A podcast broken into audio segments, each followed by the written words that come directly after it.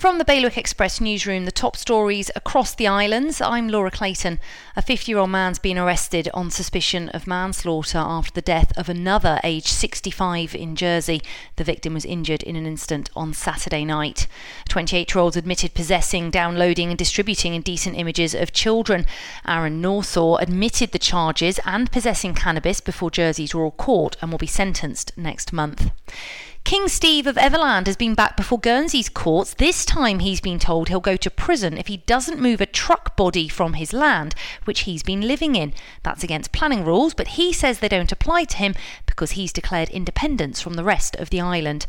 And there's advice for anyone booked to travel with Thomas Cook on our website. The firm's gone bust, leaving some holidaymakers stranded overseas, while others have seen future trips cancelled, including a Jersey couple with their honeymoon booked for next week.